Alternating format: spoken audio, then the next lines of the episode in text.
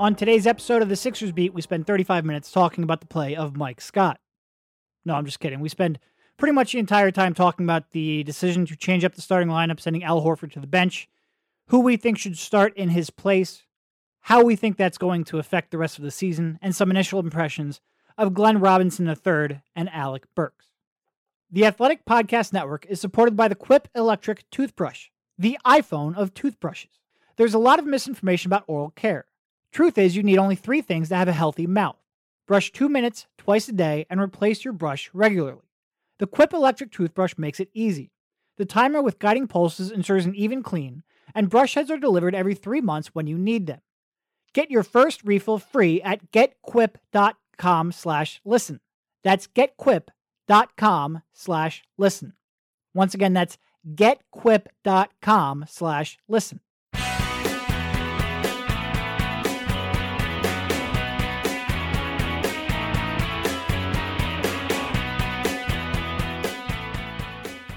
All right, welcome everybody. This is Derek Bodner, joined this week by Rich Hoffman on the Sixers Beat, a part of the Athletics Podcast Network. How you doing, Rich? I'm good, man. We uh it's, it's been a little bit. We uh we we missed you here for the last couple podcasts as you were traversing the globe covering covering the Philadelphia 76ers. Covering a lot of losses. yes. The uh, we, uh, the Sixers on the road, they just uh they just can't get it together. It's like Howard Eskin trying to tweet without a grammar, punctuation, or just maybe gibberish error of some sort. Yep. All right, so I guess we'll talk about. I'd lo- as much as I'd love to talk about the road and their struggles. Nine and nineteen on the road, twenty-five and two at the Wells Fargo Center. The big news of this week was that the Brett Brown, who had sort of been hinting at this for the last couple of days, announced a move that, well, not really announced a move. It came out to us with a basically a press release, not a press release, but a printout of the starting lineup that Furkan Korkmaz, for at least a half, would be the starter and that Al Horford would come off the bench. Uh, the second part of that, that statement stayed true in the second half, but they then flipped with Glenn Robinson, the third as a starter, rather than Korkmaz, who put up an offer. Uh, two straight offers from Sixer starters in that spot, as Al Horford was an offer the previous night. So I guess we'll start off there. And look, this is something that we've been talking about a lot. And Al Horford struggles fitting alongside Ben Simmons and Joel Embiid that we've been talking about a lot. But I guess we'll just start off real broadly with do you think it is the right move? And is it like I guess what what do we see going forward because of that? Yes, I think it's the right move, but I don't think that Clippers game gives us a ton to go off because the Clippers are a weird matchup. One, because I, I think Brett said this either before or after the game. He said the, the real judge of things is going to be how I close games. And he didn't close with Horford in that Clippers game, but part of the reason a, they did have a stretch in the uh, fourth quarter with that lineup though. Yeah. With the Horford five, yeah. Yep. And that's part of the reason it was hard to go on because it almost felt like they just rearranged when they played the Horford Embiid lineups. And, you know, maybe some of that is to get them against bench units where they're not going up against the other team starters. I, I don't know the answer. But against the Clippers, they closed with Matisse Thybulle at the end of the game. I think the only reason they did that, though, was that Doc Rivers went to Marcus Morris at the five, and the Clippers have this small ball lineup where five guys can basically take you off the dribble, three of whom can do it at a super elite level. So so I'm not sure there's a lot to go on from that game. I mean the Sixers winning as much as we have complained about the Al Horford fit and pointed out the struggles offensively and amazing stat, cleaning the glass. They are in the second percentile offensively. And when I say they, I mean any lineup with Simmons, Embiid, and Horford. Woo! That is, yes. that is not easy to do. I am on. I have the same numbers up. I'm on NBA.com though, uh, because there's you can see like per player breakdown with that. It doesn't matter. Uh, they have him at 98.8 offensive rating, which is like process era Sixers bet. It's almost like 2014-15 process yes. era bad, where they were. Uh, I, I was just reminded about this the other day because I was doing a story about Glenn Robinson. I was looking up some of the numbers on those teams, and Glenn Robinson was there for a cup of coffee on that team the second process year, where the Sixers had the 13th ranked defense in the league. Nerlens and uh, and Luc yep. deserve a lot of credit for that, and and Brett and whoever whoever else the coach was at that point. I don't even remember. Was that Lloyd? That would have been Lloyd, right? Lloyd was definitely there. I don't even know what he was in charge of at that point. I don't think anybody really cared because they were getting ass kicked every night. But that year they had maybe the worst offense in NBA history. I mean, I think they were a 95, which is just unbelievable. Yeah, so it's uh I think it was a necessary move, but again, that game, you know, there were long stretches in the second half when they went to a Horford and Embiid lineup. Embiid was in foul trouble.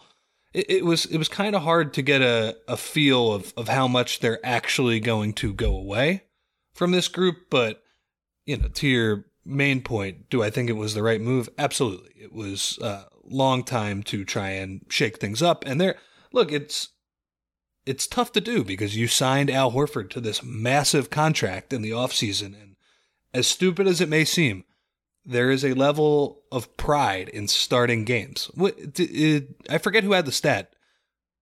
Wasn't there a stat that Al Horford, the last time he has come off the bench, was like. It was his rookie year. Yeah. It was like, what, 05, 06, somewhere in that range? Um, no, I think it was 07 or 08. Yeah, that's. His, his rookie year, yeah you know, there's a level, there's a hit to his pride. And, you know, even if Al Horford, I think, is a good locker room guy and he's always pretty even keeled, that is a decision that, as a coach, you do not take lightly doing that. And I think that's part of the reason it took so long for the Sixers to make that move. But yes, they, uh, they need to go forward with this at some level because it just wasn't, again, at home it was working, but uh, overall it just was not working at the level you need to. And, you need to figure out some stuff before the playoffs and like look we uh we only have a third of the season left so time to get moving i mean look he said you know after the game when he was talking about it and look al's a pretty flat guy like he doesn't get super high he doesn't get super low so it's sometimes tough to read into how he's feeling but you know he, he essentially said you know this isn't this isn't what i thought when i signed up this isn't what i signed up for and it's one thing like do i expect al to buy in for the rest of the season of course like he's a he's a professional he's a he's a good guy but is there is there a chance that at the end of the season he's like, look, I I want to go someplace I can start? And I'm not saying Al's thinking this. He might not even be thinking it internally, but like at some point, yeah, he probably wants to start. And this is a, a conversation he'll have to have. It did sound like as much as you say it's tough to take away from what happened against the Clippers, it doesn't seem like this was a temporary one game kind of thing. So him getting adjusted to this new reality, like you said, this is a guy who hasn't. It's been 12 years since he came off the bench. Uh, 07, 08 is, was his rookie season. That's a long time. That's that's a guy who's accustomed to starting, playing big minutes, and you know part of, of what we're going to talk about. I guess first, just closing off that that thought. That's a that's a tough adjustment for a guy who has had a lot of success in this league and who does have pride. And there's sometimes a line between pride and ego and, and maybe he can sort of adjust that new reality. But it will be an adjustment. We'll see how. And also, by the way, that means you have 109 million dollars, uh, of which what it's uh 70 some odd million dollars left over the next three years to a, a backup, a guy who you're not sure you can sit, you can play next to your franchise guy. It's a huge concern. It you worry it puts puts a little bit of a functional ceiling on his team because you don't have the flexibility to go out and do what you want to do. I still worry that's going to cost you Josh Richardson and opportunity costs of trading for guys like Bogdanovich, just using him because he was an example at this deadline. But that's all. That's all an off-season concern. At this point, we're only worried about what's best going forward. And those minutes, really, what when you're talking about a change like this, you're talking about dropping from about 13, 13 and a half minutes that they played all three of those players together, essentially started the first quarter, started the third quarter, and closing some games, and dropping to with the Clippers, they played six minutes together. So you're not going to completely change and and it might have been nine if they uh if the if, Clippers didn't have this weird lineup at the end well, of the game. Not only that, but you had you had Joel Embiid get into real early foul trouble. Um, so that that yep. not only cut some time where they might have overlapped later in maybe the first quarter, but also gave Al a more extended run than he might have some other nights. Like if, if his minutes are 23 rather than the what he play against the Clippers, 28 something around there. 28. does that does that impact his happiness and his willingness to make this the new norm? I I don't know. We'll see. But is that going to change your season? Is that going to change the identity of your team? No. But like seven minutes where your team's not where your team's because look, Sixers with Simmons and Embiid on the court without Horford are averaging 110.6 points per 100 possessions. They're basically about 12 points per 100 possessions better than they are when you just add Al Horford in. And you're talking about big, pretty big minutes. 429 minutes with all three of them together, 300, 355 with only Embiid and Simmons. So if those seven minutes, because you have a better fit now, you gain an extra bucket, an extra two buckets maybe.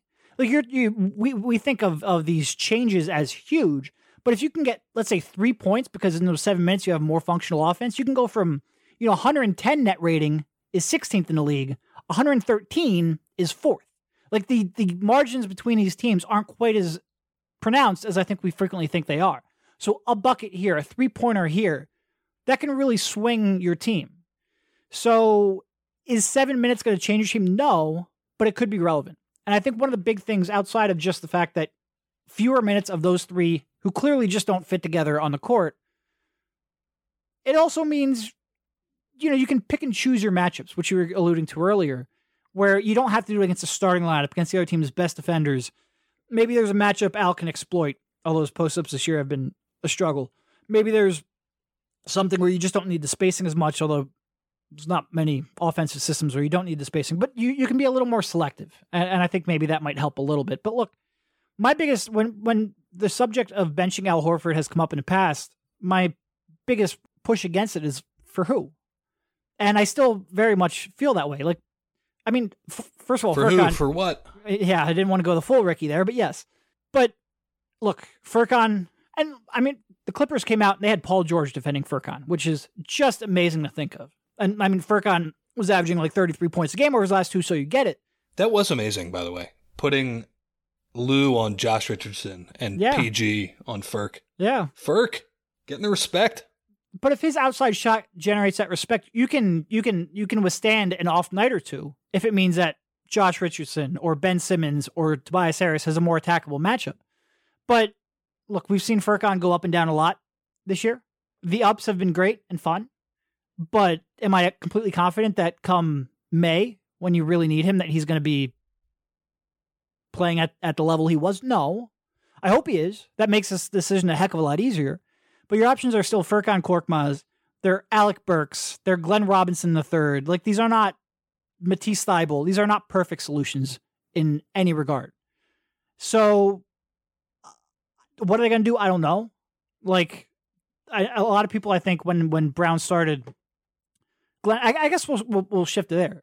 Let's assume Al is coming off the bench now for the foreseeable future. Who's your preferred starter? And we'll get to Richie's answer in just one second, but before that, a quick word from DraftKings.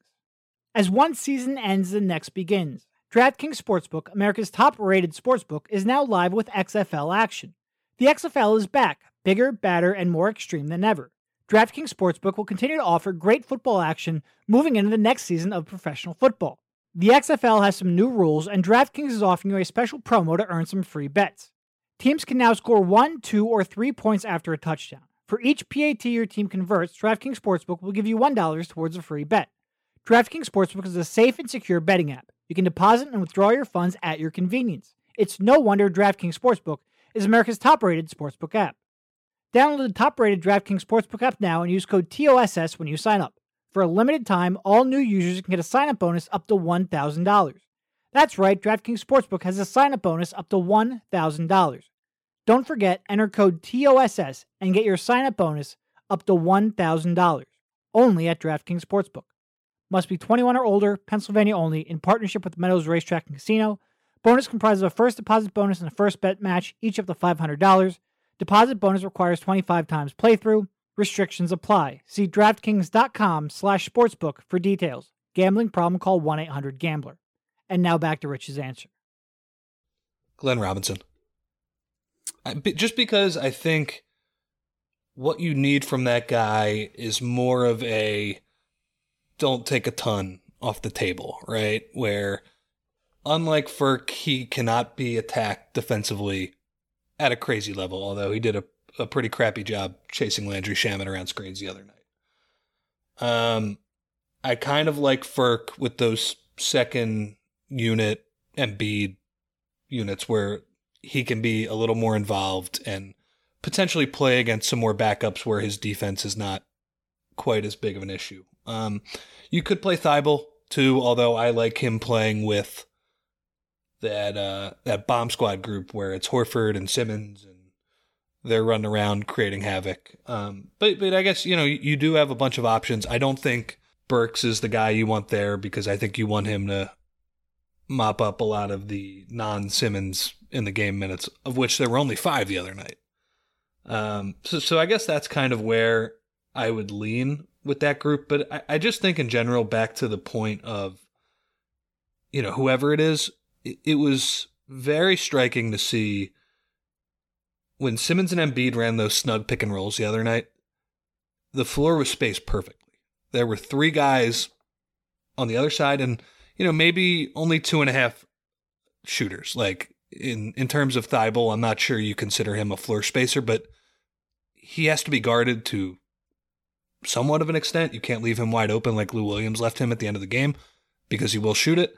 You just see the ability of Simmons and Embiid, there, felt like there was a little bit more space. And, you know, to, to Horford's credit as well, the uh, the defense has gotten better sneakily as the year has gone on. It doesn't always look like it because he is battling, you know, some bumps and bruises. He had the what was it, the Achilles thing over the past week. But he had a couple plays in that game where he inhaled a Paul George shot, he inhaled a Kawhi Leonard shot, and then beat him on the jump ball, which was pretty important. So so yeah, I, I guess you know I kind of was rambling there, but I, I would go with Robinson to start. But I, I certainly would keep this you know the, this alignment where you start the game with somebody other than Horford. Yeah, it is in my in a perfect world. I would love for Furkan to be consistent enough because I think Max like I want I think you want Furkan not not not at a JJ Redick level, but sort of tied to Embiid's hip, little literally in that two man game. And uh, like I think those who I, would love to see them, and because Embiid comes off the floor so quickly, basically five minutes into the game, if you're bringing Furkan off the bench, it's tough to maximize that pairing. But I agree with you that like I started the the game the other night with Furkan trying to defend Lou Williams, and look, Lou missed some shots, but that had the chance to be catastrophic. And you're going to have at least he didn't foul him. he, he didn't. He didn't. But yeah, um, you're you're right. That's not something you're going to look to do. No, a lot, and that's that's going to be a nightly concern. And with Glenn Robinson, it would not be. And I think Glenn, in part because he takes easier threes, but he's probably a little bit more consistent of a three point shooter. And again, I, I, mostly attribute that to his threes are mostly catch and shoot, whereas Furkan is doing a little more movement, even a little off dribble and, and, and handoffs lately. But by the way, I caught ourselves, you know, we sit behind the basket. I on the rewatch, I caught myself laughing my ass off after that Furk pull from yeah. 30 feet in transition. I uh I got a kick out of that. I do both, both in real time and then on the replay. yeah. All of press row had a hell of a reaction to that shot. It was 20 seconds left on the shot clock. A contested pull up three in transition was not probably not the way to endear himself to Brett Brown and keep that starting spot. But um, look, he was feeling it the past two games, so you get it on some level. He earned it a little bit, yeah. a little bit. But yeah, I do think I do think Glenn Robinson is going to be the more playable, consistently playable matchup. So you think there's a chance it could stick with that? All they're looking for is five minutes. Yeah, five minutes each each each Ten half. Minutes, yeah. Yeah. Oh, it was. Uh, I I've liked what I've seen from Glenn Robinson mostly. You know, I think there's a chance. Uh, we focus a lot on Alec Burks, rightfully so, because what he can bring is just completely missing from this roster. But I do think if you if you had to ask me who had a better chance of being around here next year, I think it might be Glenn Robinson. In part because I think the demand for him is going to be lower, so I think he's going to be at a more reasonable salary. But in part because his skill set just sort of fits a good team. It's an it's an easier plug and play drop in for a good team. Whereas Burks is like you need him now because he's the best on the team at what he does. But realistically, you don't want him to be the best on the team at what he does. Like you need to upgrade that role.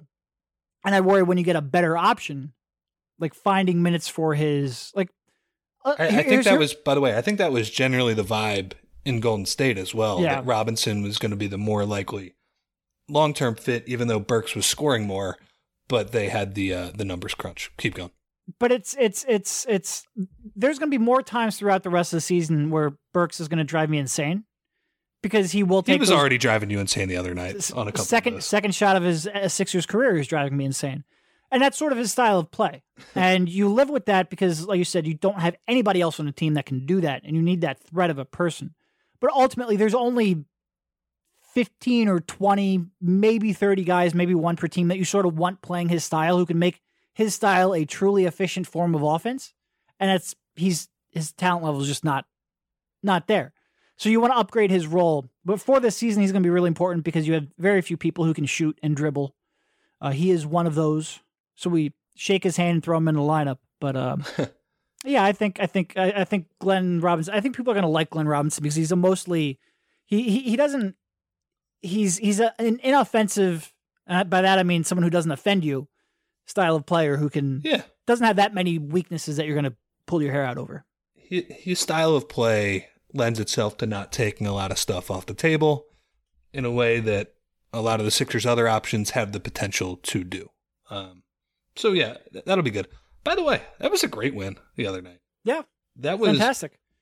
you know, we, we talk a lot about the Sixers shooting and, you know, so they've been, I don't know what they are now, but at least kind of before this last week, they were the worst three point shooting team in the league since Christmas. Part of that is their personnel. And, you know, I think we, we have now realized that they're not going to be this team that's bombing away from three. That Milwaukee game is a little bit of an aberration, or a lot of bit of an, uh, sorry, I can't talk right now. An aberration where they are taking a ton of threes and making them. But man, they didn't shoot the ball that well the other night. They had a lot of great looks that Yep. they can make, you know, I think more consistently than that. The Clippers shot the hell out of the ball on a lot of really difficult shots, and part of that is their style. They have Kawhi, they have PG, they have Lou. These guys, even Marcus Morris to an extent, these guys are tough shot makers. Sixers just played harder than them. They I mean, Embiid and Simmons just killed them around the basket. Simmons' defense on Kawhi was really good, even though Kawhi, again, is unbelievable and has the strength to get off his shot whenever he wants. They did not foul all that much. You could see on the rewatch that they really made a point of emphasis to keep their hands up. And hey, if Kawhi makes a couple tough shots and if Lou makes a couple tough shots, that's okay. We don't want to put them on the line. That was a great performance. And you know, I think it's funny that we're 20 minutes in and we're only talking about the basketball stuff. But for a team where the conversation over the past week or so has been so little about basketball, and that is a dangerous spot to be in when you're not talking about what is actually happening on, happening on the court, that was very necessary, that type of performance um, going into the break. And now it's funny, you look at it. Who would you say are the three? I, I guess I'll just I'll tell you the the teams you know nationally when I hear like tiers of who are the real contenders, the three that are often mentioned are Milwaukee and the two LA teams. Sixers beat the hell out of all three of those teams in Philly. If you take the top four in each conference, the Sixers have beaten every one of them. Every one. They're going to finish like 37 and 4 at home. Yeah, I fully expect that. And they might still not have a home court in the first round. It is patently absurd. And that's part of the East just being good. I think like They are better than we expected, for sure. 100%. we talk a lot about how the season has been disappointing and I think from uh fitting Horford in the lineup, I think that is It's been a catastrophe. Yep. perfectly fair to point out and, and how that has worked. I mean, if you're just looking at the win total, they uh they're projected to win 51. I believe that's what, what they won last year, right? Yeah. And look, I thought I and thought they they'd have be better. and by the way, they have the second easiest schedule in the league on the uh on the remaining ride in. schedule. Yeah. Yep. Look, I thought I thought they would be better. Uh, I don't want to sugarcoat it. I thought I was thinking 56, 57 wins. I still think they'll probably get like 53. So they're a couple wins under what we expected. They could be more too. I would not be They- surprised for they 54 could go on a run. Yep. Yep. Really, especially if they have the the carrot of maybe getting home court in the first round. And Miami's only two ahead of them, although it's it's three with the tiebreaker. Yeah. And I mean, look, it is, there's so many layers this season. Like there is the starting five fit, which has just been a disaster. There's Embiid coming in not in the shape that you would have wanted, and, and not looking like that kind of player a lot. There's a road struggles. There's By the way- by the way, with Embiid- sh- With Go ahead. Embiid, real quickly, him not being in shape, that performance against the Clippers is precisely why you need him in shape more. Because Oh, yeah. I don't know if he was expending himself more because of the uh, the self created controversy, or maybe it was just the last The game before the. All Star break, Yep. and he thought, you know, the Clippers also don't match up that well with him. They have a they have two centers who, you know, Zubac is actually kind of strong and a pretty good screen setter, but he can't really match up with them. Harrell is a terrible matchup for uh yeah, Embiid is a Embiid's terrible awful, matchup for for Harrell because he can kind of stop his pick and roll stuff and Harrell can uh deal with him on the other end. That is precisely why he needs to be in shape more because he bludgeoned them down low. And I think Yep. he was probably even better than his stat line would suggest in that Yep. game. Okay, sorry. I just I wanted to get that out there because that is precisely why you uh you need him to be in shape more because he is capable of that on a far more consistent basis. and that's part of of you know we we will talk about that Clippers game and everything will be about Al and moving to the bench and that seven and a half minutes where they were normally together and they weren't in that game. And was that some of it? Sure. Like I think I think Embiid and Simmons combined to shoot one for seven from the field in the six minutes they shared the court with Al Horford. Like it's just a bad fit. Some of those were easy shots though. I will. Just for sure. But part of it's also that they just like Ben Simmons, he came off of, of screens with more authority and attack space at a way he doesn't always do. Like Joel Embiid got deep post position aggressively in a way he doesn't always do. Putting dudes they- under the basket. Absolutely. And they they just played they played a better brand of their own brand of basketball. And a brand that we don't I mean, we've been seeing it a lot from Simmons recently, for sure. And look, Ben Simmons is playing the best basketball of his career right now.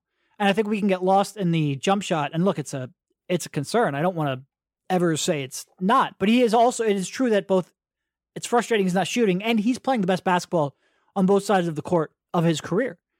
And Joel Embiid is starting to look mm, I don't want to say that because really he's still very up and down. I think part of it is the hand, but that is that is that is Joel Embiid at the top of his game against the Clippers. And for as much as you know, I think a lot of what the Sixers and part of the reason that you need to move forward for the bench is you need these are your two guys. You, you're winning with these guys. You're contending with these guys.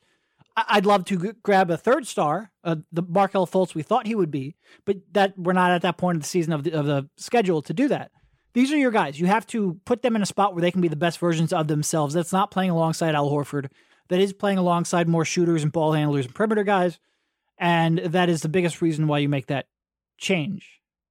And also Um, shifting Tobias Harris. I think a lot of four. people say that he's playing the four. I mean, let, let's be honest though. As good as Simmons is playing, he was essentially playing the two in the starting lineup with Josh Richardson as the point guard. Like like Ben Simmons isn't giving you point guard floor spacing. So Oh, I no. think I think even when when we say it's like we're moving him to the four, it's like eh, you're kind of actually only moving him to the three.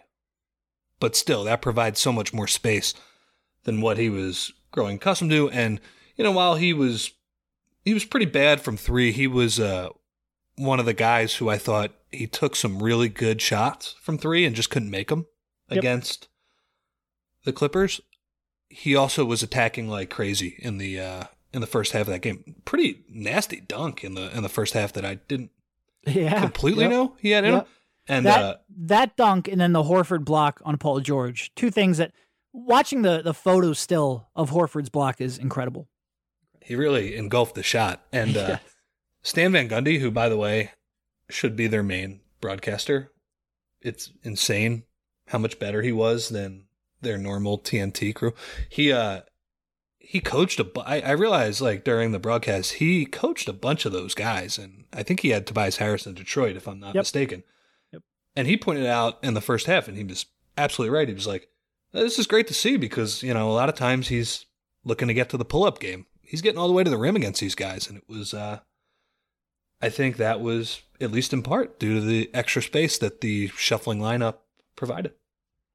Yep, Yep. no, I I agree. Um, where was I going to go? I don't know. I had, I had a place I was going to go. I can't think of it now. Doesn't matter. It's only a podcast. No. Um, No Jimmy Butler talk. I, I, I mean, I, I, I guess we can. eh, Actually, we should get to that. One, one quick thing, and then we'll, we'll, we'll touch on that because not Jimmy Butler so much as Embiid, which feels like a lifetime ago because they had one good win. That's the the roller coaster of this team. Yes, it is. You know, we talk a lot about Al Horford and his horrific fit next to Embiid and Simmons, and that's true. But the way I've, I, you can go back like a month or so ago, the way I've always phrased it, there's just a one too many problem. Even Horford and Simmons without Embiid, they have good offense. Horford plays well. Tobias plays well. There's still a role for Horford, and I, I honestly, I don't think Horford is a different player, or even a. He might be a fraction worse, maybe a fraction because you know he got a year older.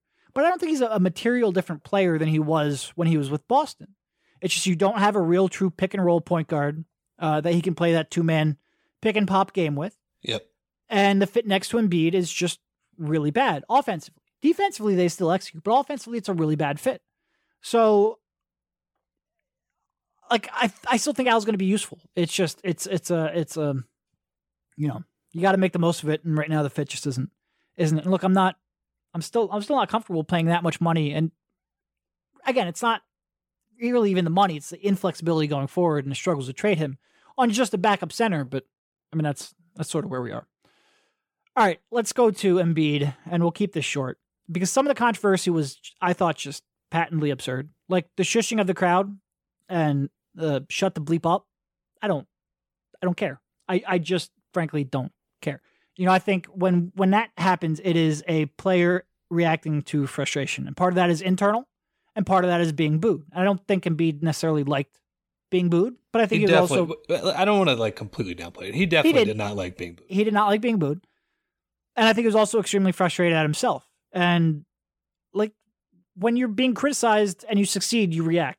And I don't like Philly has this sort of really sensitive nature about their star players. Like I didn't really care that Jimmy Rollins called Philly fans front runners. I don't it just it doesn't affect me when athletes have opinions like that. Like I don't I don't need all of our athletes to love us. Um it just I don't know. To me, it wasn't. You know, I think there's a couple aspects. Like, if you were offended by Joel Embiid shushing you, like, okay, I would I would recommend getting a little tougher skin. But okay, whatever.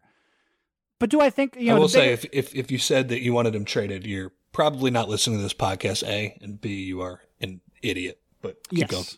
I also had some people like, well, would would would a would a true champion ever do that?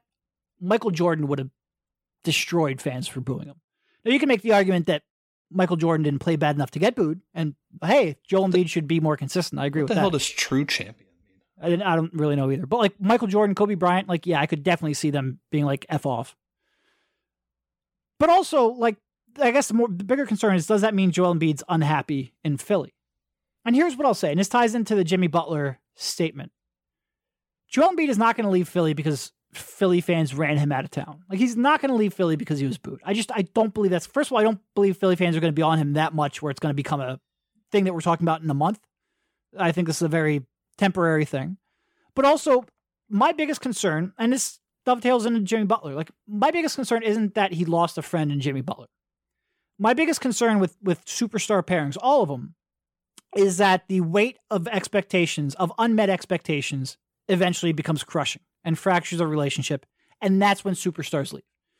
So if if is there a concern that Joel Embiid becomes unhappy with his place in life? Yes, that's always a concern for every superstar, and and, and the the Instagram back and forth kind of shows that. But that is fixed by succeeding on the basketball court and by getting personnel around him that fits Ding ding ding ding ding. and that's why this this change in the starting lineup I think is like I think you need Joel Embiid to have fun playing basketball, and that doesn't mean giving him a standing ovation because you think he's gonna revolt if you don't. That means putting him in a spot where he has someone, whether that's Korkmaz or what Redick used to be, to create easy shots for him because he's in a place where he can has space to succeed in a low post, to face up and drive. Because the Sixers are winning basketball games on a consistent basis. That that's what will determine whether or not Joel Embiid is here in four years, not whether he was booed once in February in 2020 in a meaningless game. And it's just we can talk all we want about whether he should have done it on Instagram. And no, he shouldn't have made that comment on Instagram. No, that was His- really dumb. His post was fine. His comment, his reply to Jimmy was dumb. That's very temporary in nature. It doesn't. And look, does he like Jimmy Butler? Of course he does. Like that has been readily obvious. Uh, but that's not going to be the reason he leaves. If he leaves, it's because they just they that that weight of expectations of unmet unmet expectations becomes too much. We kind of have an example of the the expectations versus how much the two stars like each other now in Minnesota, where Karl Towns got his buddy D'Angelo Russell, and I don't think they're going to be any good. But No. we'll They'll, see. they- They'll be good on, on half of the game of basketball. Yeah, but They'll be a train enough. wreck on the other. Yeah. Not good enough to make up for the other half. and guess what? If in four years they're still like that, they're probably going to be unhappy. It's not because Karl-Anthony Towns doesn't like Jimmy or uh, Jimmy Butler. He, he didn't like Jimmy Butler. It's not because Karl-Anthony Towns doesn't like D'Angelo Russell. It's because they they they want to they want to win. And and I don't, you know, obviously Joe and Ben are not on that level of friendship, but I don't think they hate each other. The problem No. is with this team, and and I referenced this a little bit earlier.